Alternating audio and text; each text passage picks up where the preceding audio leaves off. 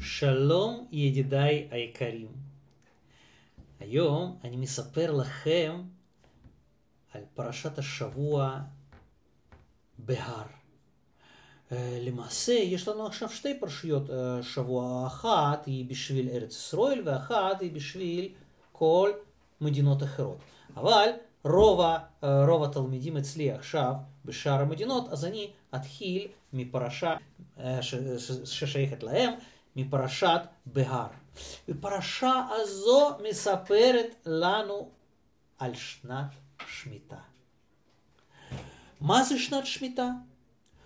כל 7 שנים, כל שנה שביעית היא שנת שבתון.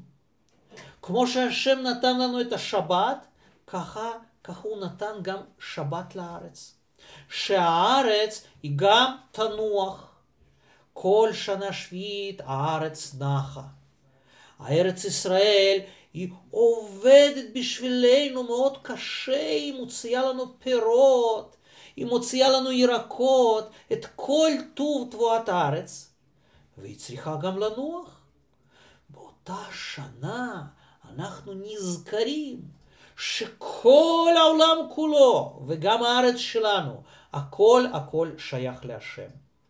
וגם מה שהשם נתן לנו, השם נתן לנו להשתמש. הוא לא נתן לנו את זה בתור בעלים שכאילו זה שייך רק לנו. לא, זה נשאר של השם. רק אנחנו יכולים כל אחד באחוזה שלו להשתמש במה שהשם נתן. אבל בשנת השביעית, אנחנו מחזירים את הארץ להשם, נזכרים שהארץ שייכת לו, והוא יכול לתת לכולם להיכנס ולאכול מפירותיה. ואז אנחנו פותחים את השערים, ואנחנו שמים את השלט הפקר, שנת שמיטה, וכל איש, וכל ילד, וכל ציפור, וכל חיה, כולם בשווה יכולים להיכנס ולאכול מפירות של שנה השביעית.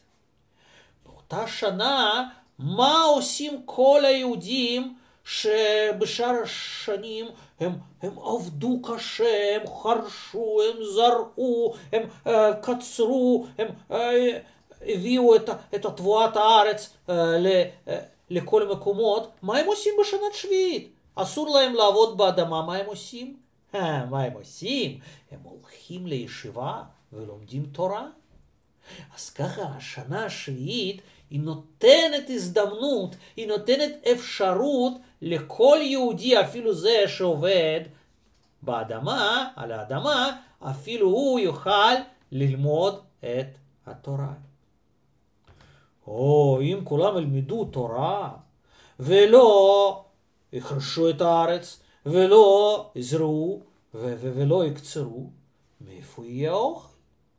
מאיפה יהיה לנו האוכל? אל דאגה, אמר השם, בשנה השישית, לפני השמיטה, אני נותן לכם כל כך הרבה פירות, שזה יספיק לכם גם לשנה שישית, וגם לשנה שביעית, ואפילו לשנה השמינית זה גם יספיק. כך פותחים את הדלת של השדה, כל אחד בבקשה יבוא ויקח. באים אנשים ולוקחים, כל אחד לוקח כמה שהוא יכול לאכול. אסור לו לאסוף הרבה בשביל למכור אחר כך, לא. רק מה שהוא צריך לאכול, ובני ביתו, הילדים שלו, האישה שלו, לעצמם הם יכולים לקחת. בשביל למכור, לא, אסור למכור בפירות שביעית. גם בשביעית, לא כל אחד מאיתנו הולך לשדה בשביל לקטוף את התפוחים.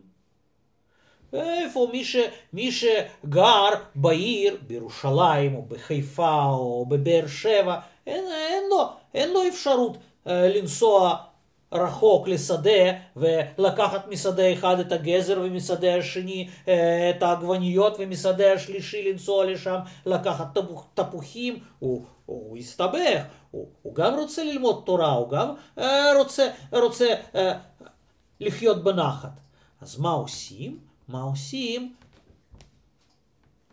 האנשים המיוחדים שלוחי בייס דין, הם אוספים את התבואה והם מוכרים אותה, אבל לא במחיר מלא, רק כמה שהיו צריכים לשלם לפועלים בשביל לקטוף ולהביא במשאית עד המכולת, רק את המחיר הזה לוקחים.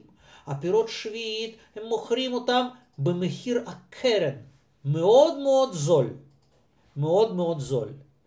ופירות שביעית יש בהם קדושה, יש בהם קדושה של שנת השבתון, של שנה השביעית.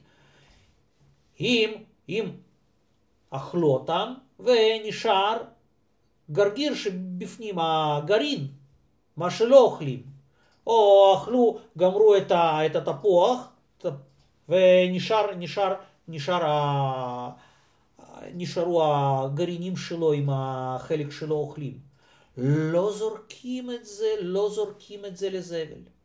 שמים פח מיוחד, פח של שמיטה, ורק אליו מגיעים כל הקליפות וכל הגרעינים וכל הדברים לא אכולים של פירות שביעית.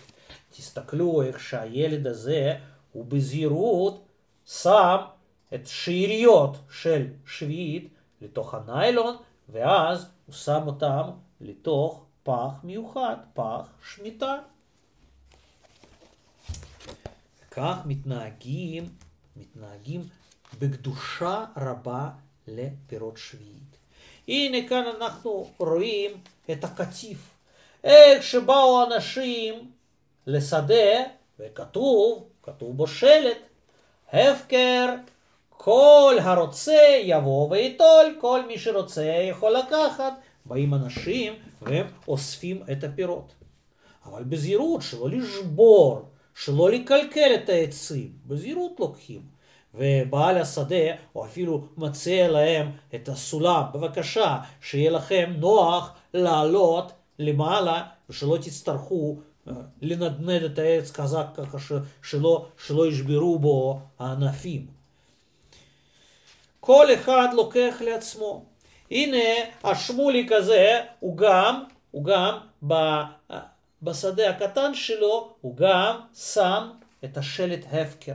כל אחד יבוא ויקח, כל אחד יבוא ויוכל, בבקשה. זה מה שהפרשה שלנו מספרת על פירות שביעית. אבל יש עוד דבר מאוד מאוד מאוד חשוב בשביעית. היום אין לנו עבדים, אבל היו זמנים שהיהודי יכל למכור את עצמו לעבד. אבל לא כמו במצרים, לא לכל החיים, רק ל6 שנים. עד שנת השמיטה. מגיע שנת השמיטה, האדון הוא משחרר את כל העבדים היהודיים שלו. אם יש לו עבד יהודי, הוא משחרר אותו. ולא רק משחרר, הוא גם נותן לו מתנות, שהוא יוכל לחיות עוד שנה שלמה, וגם יוכל להתחיל את השנה הבאה, אחרי שביעית, יוכל להתחיל אותה לא בתור עבד, בתור בן אדם חופשי. ומי שקנה מחברו את השדה, אז הוא לא קנה את האדמה. לא, האדמה היא שייכת להשם, אי אפשר למכור אותה. מי שקנה את השדה, הוא קנה את התבואה, את הגידולים שיגדלו בשדה הזה. אם זה שדה התפוחים, והוא קנה אותו, אז הוא קנה תפוחים של שנה הזאת, שנה הבאה, שנה שלישית, עד שנת היובל, עד שנת היובל. בשנת היובל כל השדות חוזרים לבעליהם. הם חוזרים לאותו אדם שמכר אותם. כי הוא לא מכר את האדמה, את הקרקע, הוא מכר רק את הפירות. בתים, הכל חוזר לבעלים הראשונים. הנה כאן אנחנו רואים איך שבשנת היובל, שנת ה50, הוא מחזיר את המפתחות מהבית שלו, הוא מחזיר את השדה שלו ואת הבית שלו ואת כל מה שהוא מכר. בשביל מה זה צריך? בשביל שהיהודים יזכרו כל הזמן שאנחנו חיים פה, אנחנו תושבים, גרים ותושבים אנחנו עם השם. אנחנו גרים פה בארץ הזו, הכל שייך להשם. השם הוא מחליט למי לתת. השם הוא מחליט ממי לקחת. יש עוד נושא מאוד מאוד חשוב בפרשה שלנו. לא תונו איש אל עמיתו. שאנחנו לא נבלבל אחד את השני, לא נייגע, לא נשגע אחד את השני, ולא נעליב אחד את השני. למשל, אברהם הוא הגיע לחנות, למכולת, יש בו מכולת גם אוכל וגם כל מיני דברים, יש שם גם משחקים, יש שם גם עפרונות ועצים. אברהם הוא רואה איזה עת כזו יפה, והוא שואל אצל מוכר, תגיד לי בבקשה, כמה עולה העת הזה? המוכר מאוד מאוד שמח, הוא רוצה להרוויח עכשיו, אברהם יקנה ממנו את העת. הוא אומר, העת הזו היא עולה 50 שקל. 50 שקל, איזה עת יפה, אומר אברהם, היא מדליקה אור או לא מדליקה אור? כן, אם מסובבים אותה, אז היא מדליקה אור. והמוכר כבר מוציא לו את העת, הוא מראה לו איך שזה מדליק אור, ובאיזה צבעים העת הזה כותב. הוא יכול לכתוב גם באדום, גם בכחול וגם בשחור. הוא 3 צבעים. אברהם הוא שואל כל מיני שאלות על העת הזו, והוא שואל, אולי אתה יכול למכור אותה קצת יותר זול?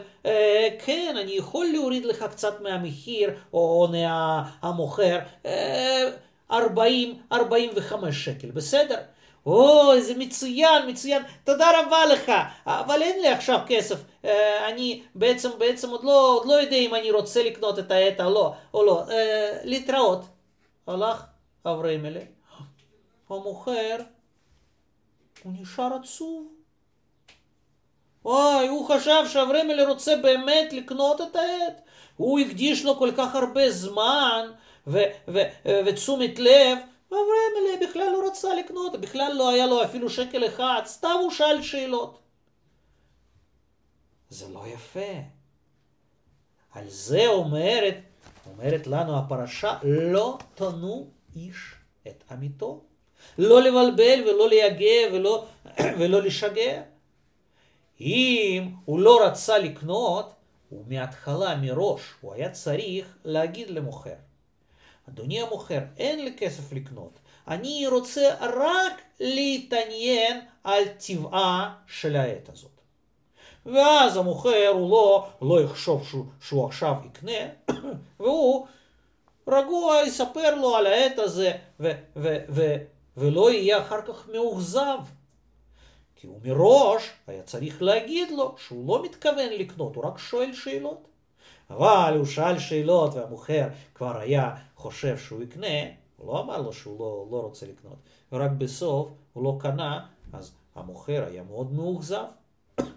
על זה אומרת לנו הפרשה, לא תונו איש את עמיתו. וגם כתוב בפרשה, וכי ימוך אחיך ויחזקת בו. אם האח שלך, לא דווקא האח, החבר שלך, השכן שלך, המוכר שלך, אם הוא נהיה עני, אם אין לו אמצעים, הוא לא יכול להתפרנס, או למשל הוא לא יודע ללמוד, אז אנחנו חייבים, וחזקת בו. לעזור לו. אם הוא לא יכול להתפרנס, אנחנו נותנים לו עצה, איך הוא יוכל להתפרנס. אם הוא צריך כסף, אנחנו נותנים לו הלוואה, שהוא יוכל להתחיל את העסק שלו. אם הוא לא יודע ללמוד, אנחנו עוזרים לו, מסבירים לו את החומר הלימודי. תסתכלו, את שני הילדים האלה, אחד מהם הוא תמיד מקבל ציונים הכי גבוהים בכיתה. והשני, הוא לא כל כך מבין את החומר. הוא בתחילת השנה, הוא הרבה זמן היה חולה, והוא עכשיו לא מבין מה שהרבא מספר בכיתה. וחזקת בו, הזמין אותו אליו הביתה, ומסביר לו את כל מה שהוא לא מבין. הוא עוזר לו שהוא גם יוכל להבין את השיעור. כך, הוא מקיים את ציווי השם, לעזור לחבר ולחזק אותו. כל זה אצלנו בפרשת בהר, שקוראים אותה השבת בבתי כנסת בחוץ לארץ. מה קוראים בארץ ישראל? בארץ ישראל יש לנו פרשת בחוקותיי.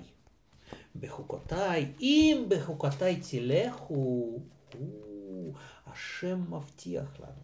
אחרי כל מה שהוא אמר, את כל החוקים, השם מבטיח לנו. אם אנחנו נשמור את כל החוקים שהוא נתן לנו, אז הוא ידאג עלינו. והוא ייתן לנו אוכל מספיק לכולם, וגשמים בזמנם ביתם. ותבואה תגדל מאוד יפה, וכולנו נהיה עשירים, ואף אחד לא יהיה עני, ולא יהיו לנו אויבים שמטרידים אותנו, לא יציקו לנו רשעים. הכל יהיה טוב ויפה. רק אנחנו נתפלל, מיד נקבל את הגשם כשאנחנו צריכים אותו, ודווקא בשדה שאנחנו צריכים אותו, ובשדה אחר, איפה שיש מספיק מים, ואם יהיה יותר מדי מים, אז הכל יתרכב, אז דווקא בשדה ההוא לא יהיה גשם, רק איפה שאנחנו צריכים. ורק בזמן שזה נוח לנו. מתי זה לא נוח לנו? בזמן שאף אחד לא מטייל בחוץ. למשל, בלילה של שבת. כולם יושנים בבית, עושים סעודה ואחר כך הולכים לישון. זה זמן מצוין בשביל גשם. ובאמת, כשיהודים היו כולם צדיקים, בזמנו של רבי שמעון בן שטח, כל עם ישראל היו צדיקים, ותמיד הגשמים היו דווקא בזמנים כאלה שהם נוחים לכל יהודים. דווקא בלילות של שבתות וחגים, כשאף אחד לא נמצא בחוץ ולא מתרטף ולא קר לו. אז היו גשמים, וכל פירות הם גדלו מאוד יפה. ואפילו גרגירים של חיטה היו בגודל של זית. וואו! וכשאכלו, אז הייתה ברכה באוכל. אפילו מי שאכל מעט, הוא נהיה שבע, ונשאר לו למחר, והאוכל לא התרכב ולא התקלקל. הכל היה טוב ויפה. בזכות שמירת החוקים. אם בחוקותיי תלכו, ומצוותיי תשמורו, אז הכל יהיה טוב ויפה. ידידיי היקרים, אני מייחל לכולכם שבת שלום ומבורך. כל טוב לכם בשבת שלום.